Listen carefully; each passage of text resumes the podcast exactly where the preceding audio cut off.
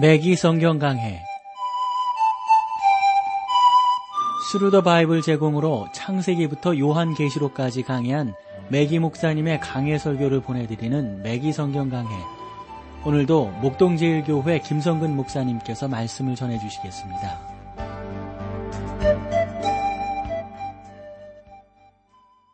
애청자 여러분 안녕하셨습니까? 매기 성경 강해 자 오늘도 여러분들을 아, 베드로 후서로 모시겠는데 오늘은 2장 13절 말씀부터 함께 나누도록 하겠습니다.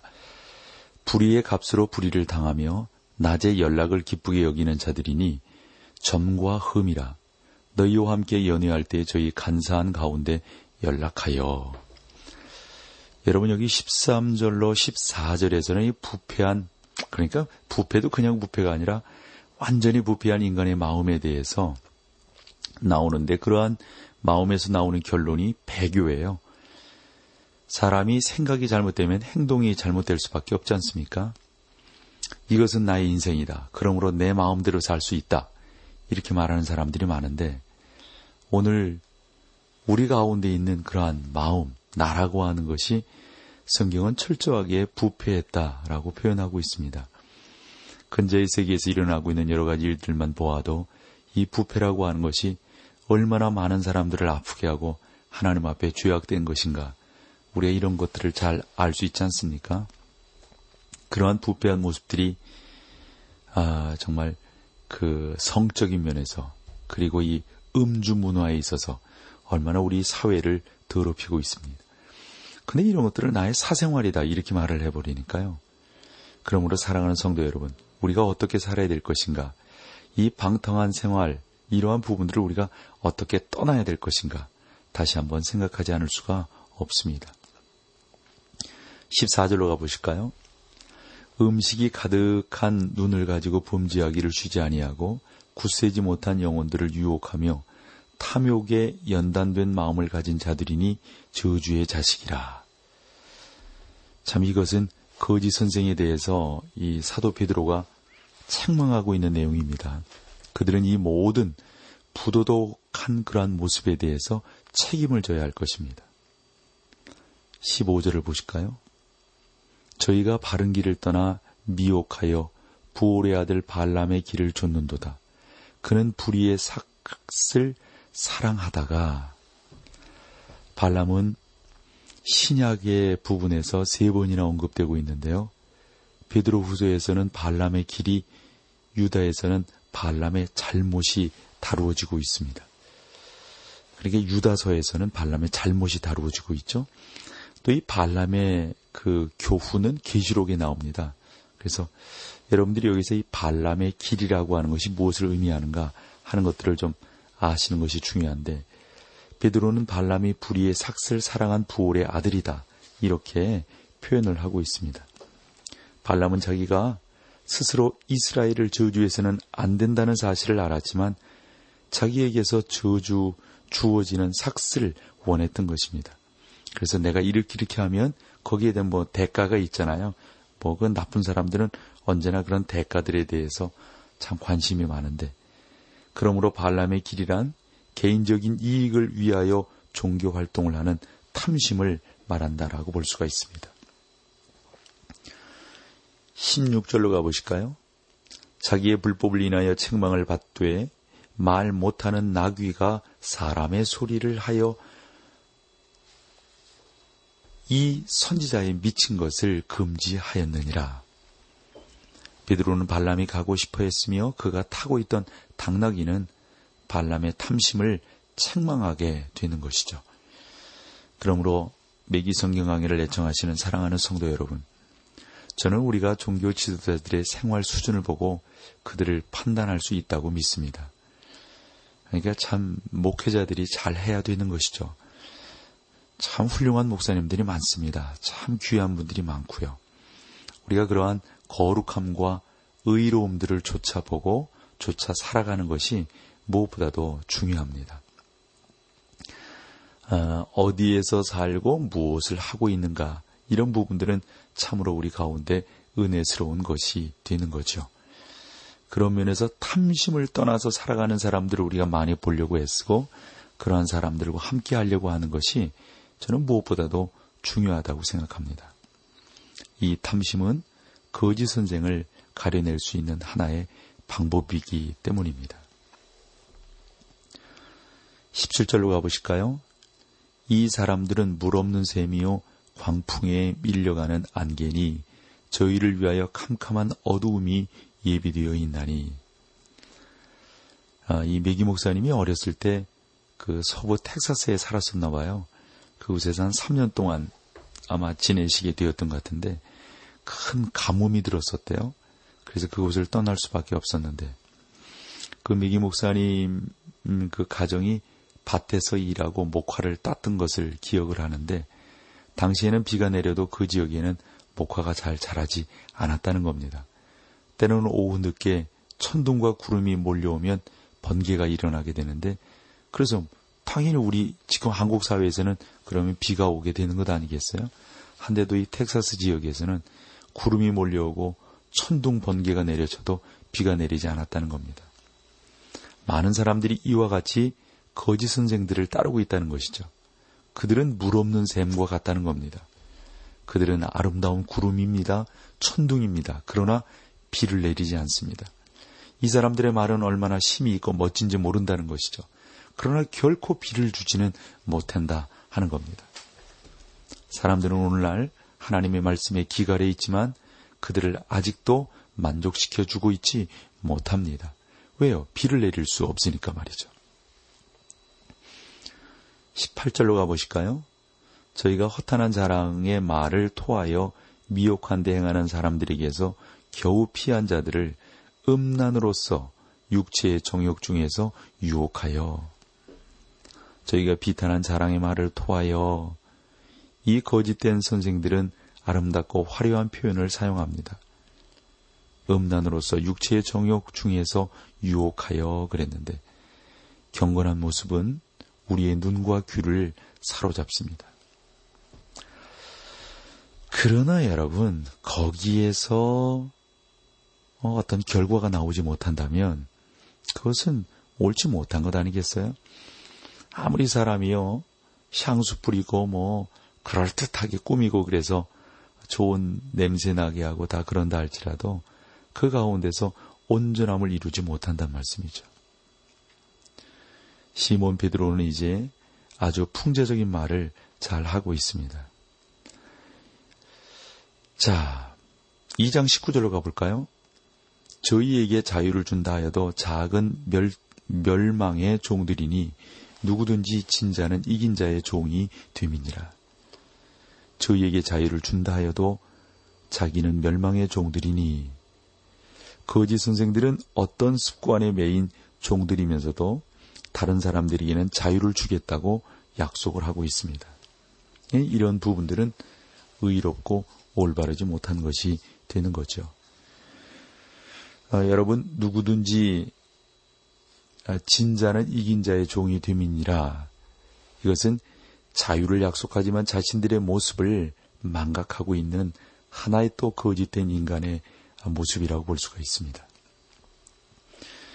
2장 20절로 가보실까요? 만일 저희가 우리 주 대신 구주 예수 그리스도를 알므로 세상의 더러움을 피한 후에 다시 그 중에 얼매이고 지며 그 나중 형편이 처음보다 더 심하리니 이 배교자들은 그리스도에 대한 지식을 가지고 있습니다. 그들은 진리를 알지만 진리를 사랑하지 않습니다. 그들은 한때 고백했던 진리를 거절하며 부패에 빠져 종이 된 것입니다. 사랑하는 성도 여러분, 많은 사람들이 이렇게 말을 합니다. 나는 매우 경건합니다. 나는 어떤 교회에 속해 있습니다. 우리는 성경이 하나님의 말씀이라고 믿지는 않지만 형제와 또 이웃을 사랑해야 한다라고 하는 것은 믿습니다. 이렇게 말을 하는 사람들이 있단 말이에요. 여러분 이런 사람들이 진짜 된 사람들이에요. 이런 사람들이야말로 배교한 사람들이고 예수님을 거부하는 사람들이고 예수님 없이도 그들의 행위로서 구원을 얻을 수 있다고 주장하는 사람들의 모습 아니겠습니까? 우리 주 대신 구주 예수 그리스도를 알므로 그들이 복음을 못 들은 것이 아닙니다. 사랑하는 여러분, 복음은 지금도 얼마나 많은 경우, 얼마나 많은 사람들에게 지금도 힘있게 증거되고 있습니까? 저희 극동방송만 보더라도 얼마나 정말 생명의 말씀들이 이 방송 매체를 통해서 증거되고 있습니까?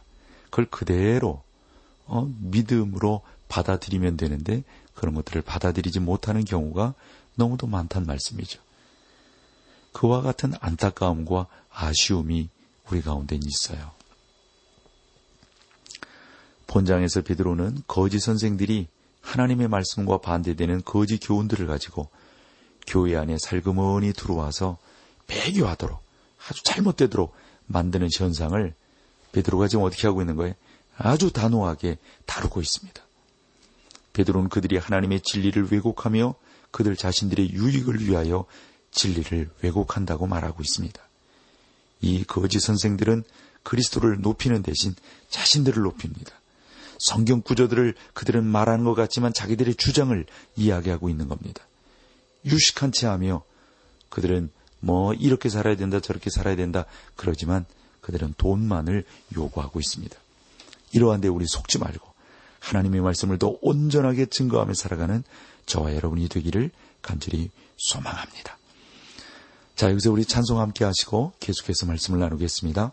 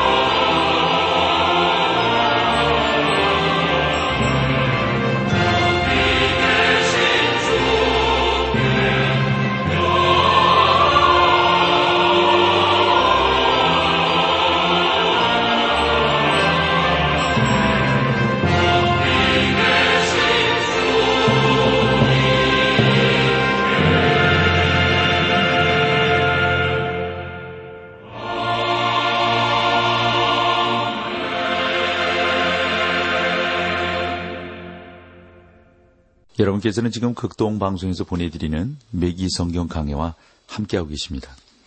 자, 이제 2장 21절로 가보실까요? 의의 도를 안 후에 받은 거룩한 명령을 저버리는 것보다 알지 못하는 것이 도리요 저희에게 나으니라. 베드로는 결론으로 말하기를 그 거짓 선생들이 의의 도를 알고 복음을 등지는 것보다는 차라리 어? 처음부터 모르는 것이 더 나았을 것이다 이렇게 말을 하고 있습니다.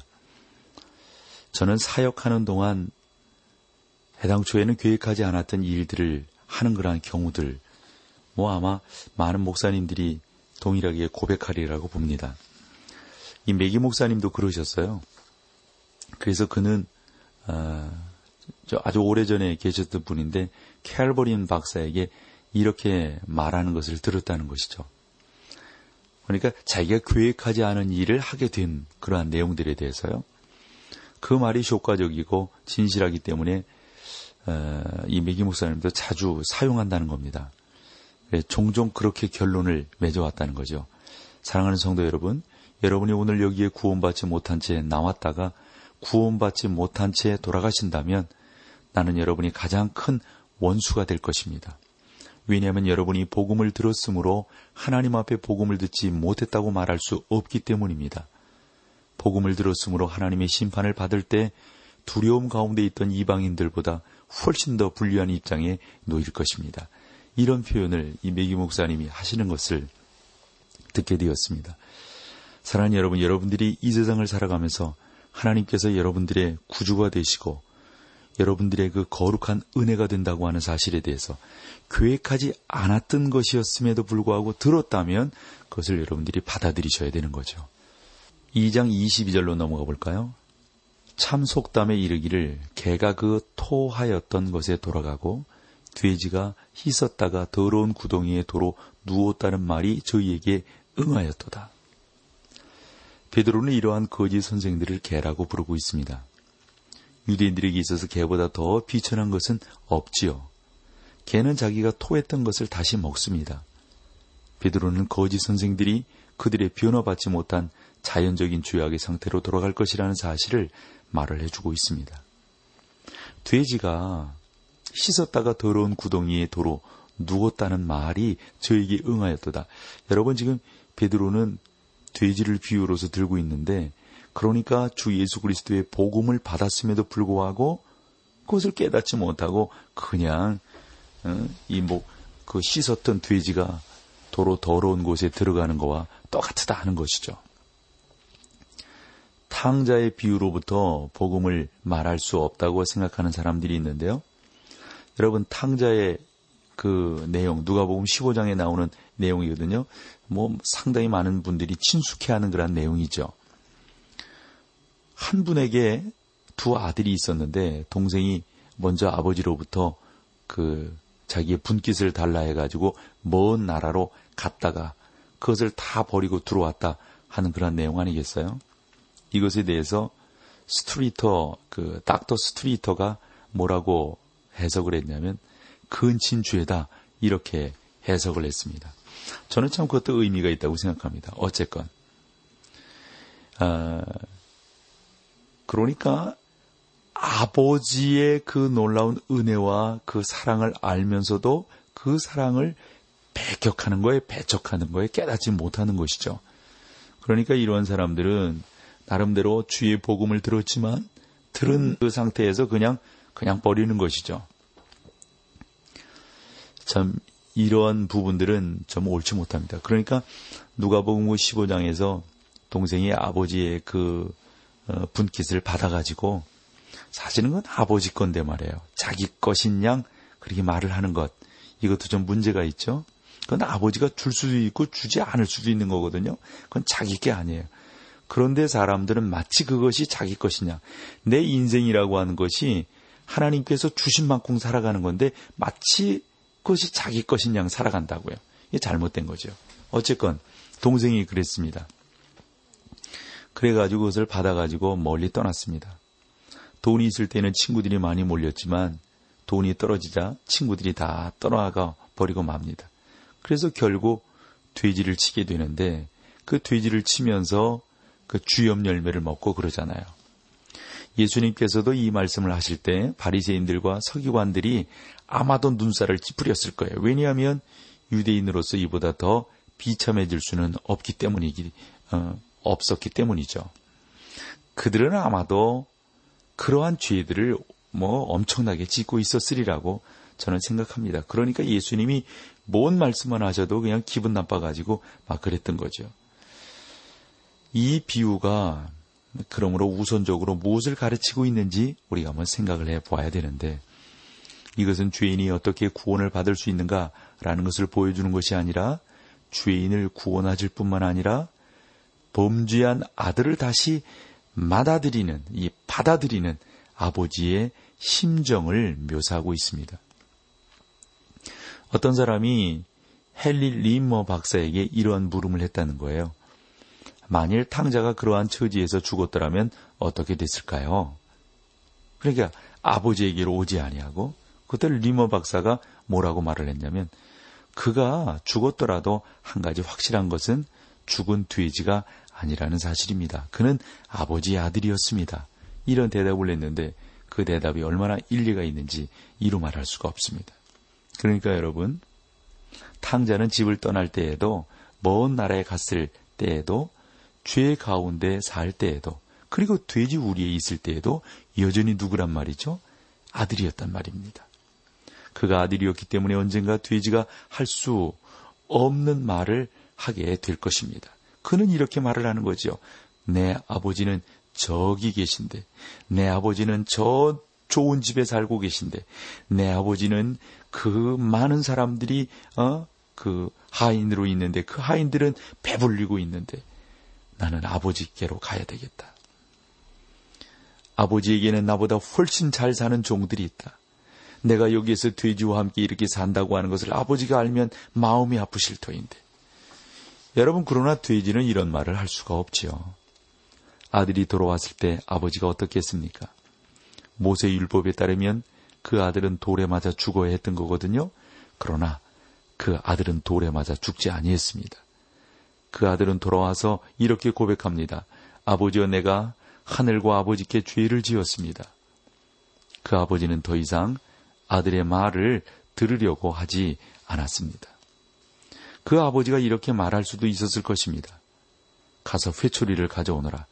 실컷, 어, 실컷 때려주어야겠다. 이놈이 내 이름을 욕되게 하고 내 자산, 재산을 탕진했도다.